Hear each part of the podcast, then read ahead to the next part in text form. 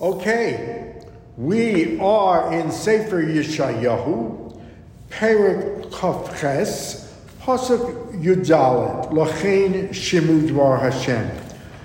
So we saw that Perik Kafches begins with Yeshayahu dealing in his own time with the Malchus of the ten Shvatim.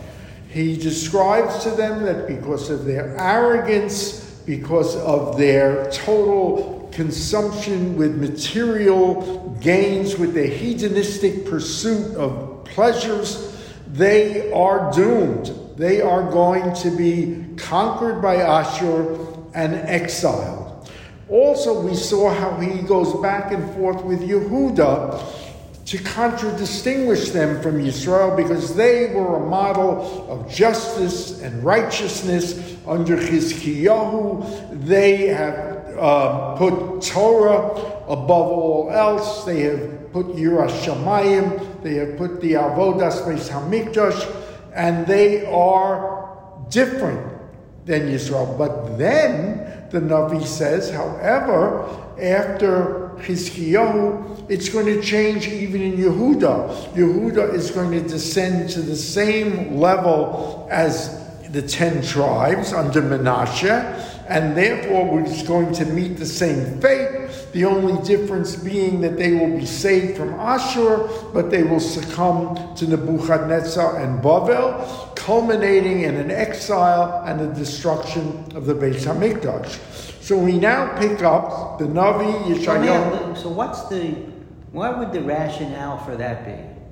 Like, what's, if, if, if, if the, if Yehuda is really in the same situation as, as Israel, why, what's the, you know, why, why in the, in the scheme of things, why do they get this reprieve of a couple hundred years it's, it's, all because of the leadership. Mm-hmm. It's the difference between Chizkiyahu and Menashe is just, you know, the polar opposites. So now he's talking back to Yehuda. He's still on Yehuda. Pasuk Yudalad Perik Ches. Lachain Shimu Dvar Hashem Anshe Latzon. Now listen to the word of the Kadosh Baruch Hu, you scoffers. We're going to come back to that. A lates is someone who just cynically scoffs, mocks, makes fun of. You cynical scoffers, Mishlei Ha'am, who lead the nation, we're talking about Yehuda, Hazeh, Asher Yerushalayim, who is in Yerushalayim. What you have done, he's going to say, is you have literally made a pact with the devil in total delusion. We have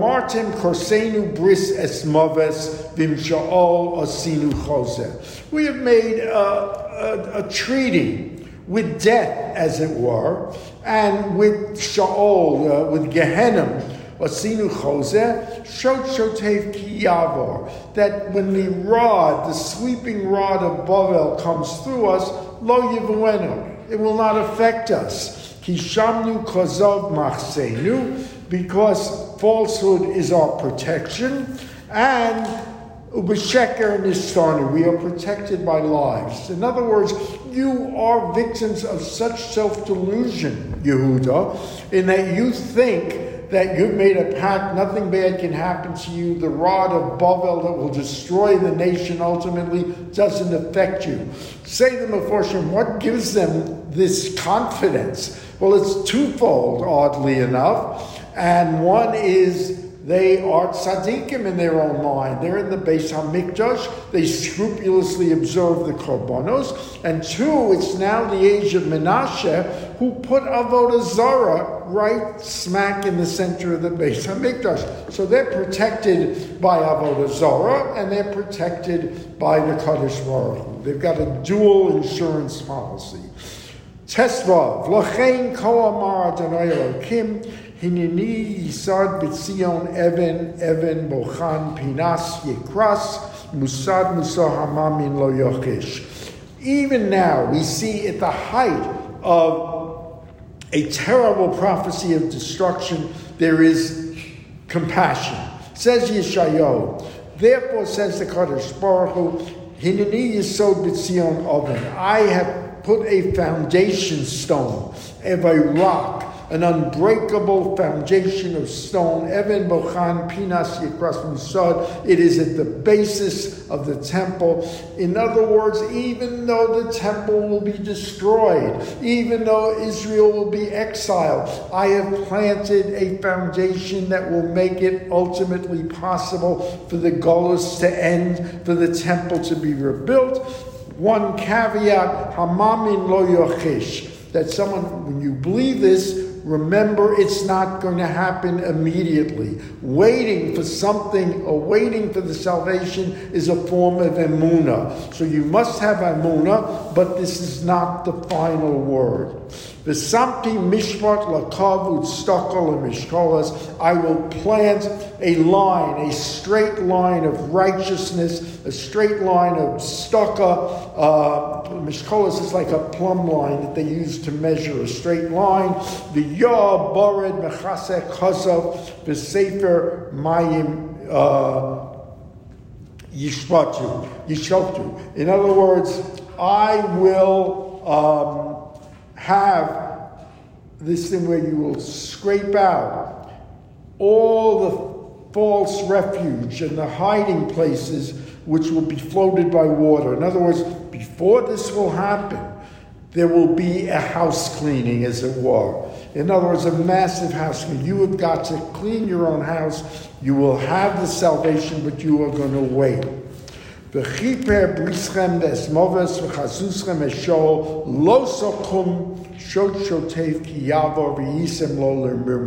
And as for that covenant you have made with death, and the pact you've made with Gehenna that nothing can happen to you, and that the rod of never won't happen, wrong. You will be trampled completely by Bavel. You see how the Navi shifts back between total destruction, total faith in the future, uh, etc. But here he's saying, it's done. You will be trampled. Mide avru yikacheschem. It, the rod of Bavel will take you, keep a boker, boker, it will sweep you clean morning after morning tonight. Yavar bayomu v'loila, v'hoyor rak zava havin shmua. And you will uh, have just a terrible, it will be terrible sorrows, etc. Thus I have heard. I have heard Kadosh Baruch Hu say so himself. Interesting metaphor now. Kikotzar hamatza mishtareya. Literally, the bed is too small. It is too narrow, and the hamakaseh, the blanket, sorah kihiskanes, is too small for more than one person. In other words, you can't have both. You can't have avodah zarah in the temple and avodas Hashem. You can't have the protection of both the uh, the icons of avodah zarah and the kaddish baruch. The bed's too small; they can't coexist together. So under Menashe, that is just what has happened, and that's the cause of your destruction. Ki bahar pratzim yakum Hashem ke'emek givon yirgaz lasos In other words, very interesting concept here. On the Mount of Pratzim, that is where David had a magnificent, miraculous victory over the Plishtim. We know Yakum Hashem and Givon is where Yoshua against the Ammonites makes the sun stop. Um, it's not the Ammonites, it's the Amorites, I believe. And therefore, now what's the Kaddish Baruch He is going to invert this. He is going to take those miracles that he performed for Yeshua and David, and he is going to turn them against you. He will have the enemies perform similar miracles, just as David performed them, just as Yeshua performed. He is going to reverse the, the tables because his work is strange and foreign. We don't understand it, but he will use that same device. But Atta, now listen, Al Ticholot Satsu. Again, that business of leitzonas. Do not be mocking, because the more you mock, pen mosrehem, that's how tougher the punishment will be, because your destruction, Ki chola b'nechretz hashamati me'es I have heard it's irrevocable. So it's so decided. What is Yeshayahu saying? Is that he's saying that people would he would tell them this and they would say you're crazy. Is that what he is that what's going on, or is it because it's it's his he's the one relating. The Right, it, it's like we said yesterday, that beautiful sentence, kav lakav, sav lazav. In other words, everything we tell you, you're going to refute with something else from Avodah. You're not going to pay attention. And leitzonas, which is a good point, a good time to raise this question.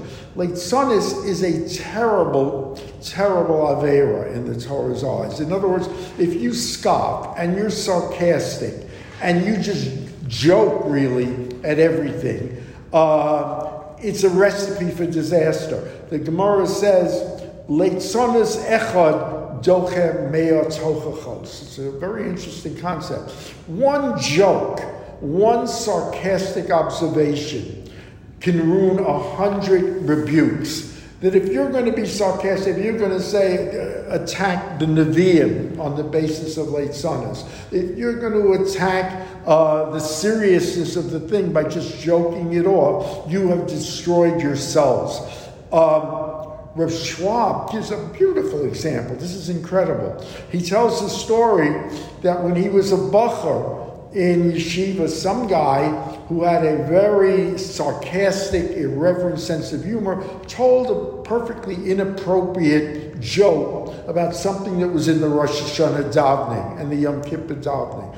He said it took years. Every time he came to that part in the davening, he thought of that leitzonas, how powerful leitzonas is, that it just obscures what you're doing. And that's what they're telling you. You're going to use leitzonas, it is going to go the harder for you.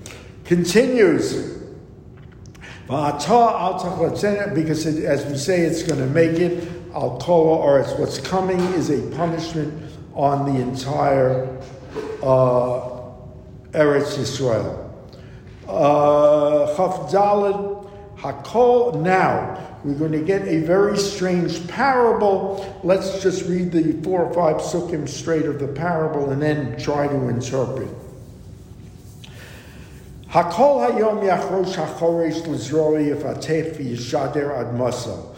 Should a farmer tilling his land, growing crops, spend the whole day plowing the field, just plowing the field back and forth. Because plowing is just one of the things. After the plowing, you've got to seed it, you've got to grow it, you've got to plant it. Plowing the whole day is a waste of your time. Continues. Haloim shiva paneha ve'efitz ketzach v'kamon yizrok v'shom chita sa'ora nisman v'chusemes guloso.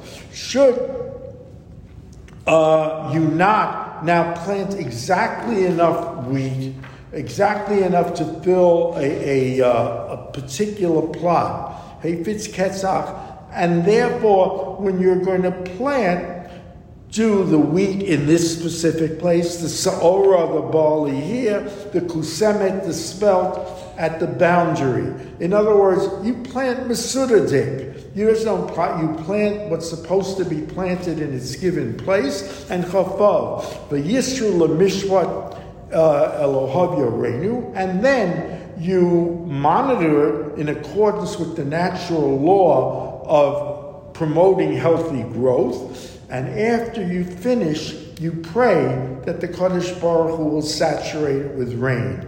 The Yisru Mishpat Elohei Yorenu, that the Kaddish Baruch Hu gives the rain. Then, depending on what you're planting, is how you beat it, how you harvest it, how you um, tend to it.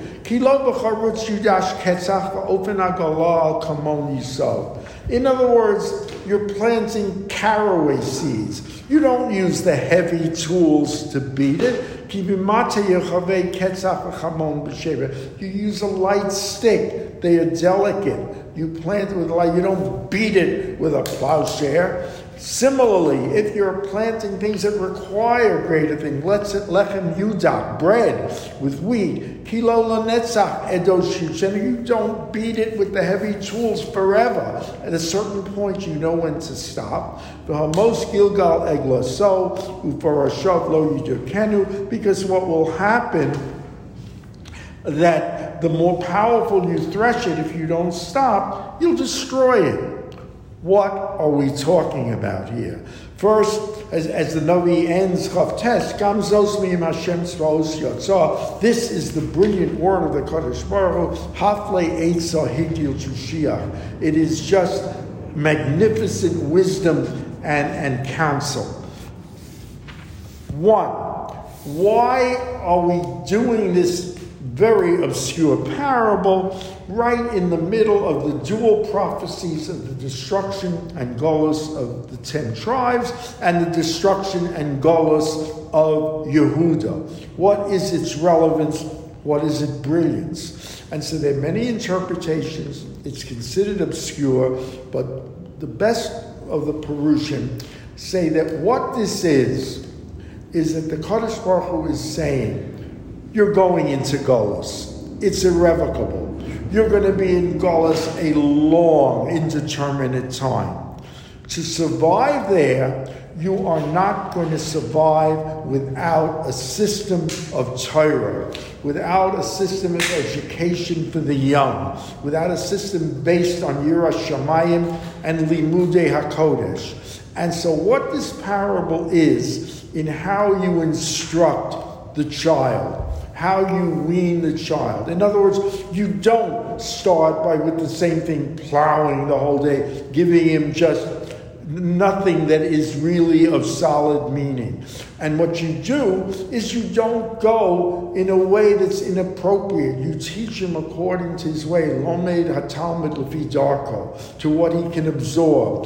If it's smaller, you do it with a small tool. If it's larger, you do it with a large tool. And you don't beat it into him because even if it's heavy stuff, it's going to destroy it. So that the key to this parable is how we train our children. It still leaves many questions as to why certain usage, but basically that is the intention of uh, the parable. And so, 845, we go back to the inevitable destruction tomorrow of both Yehuda and Israel, 845.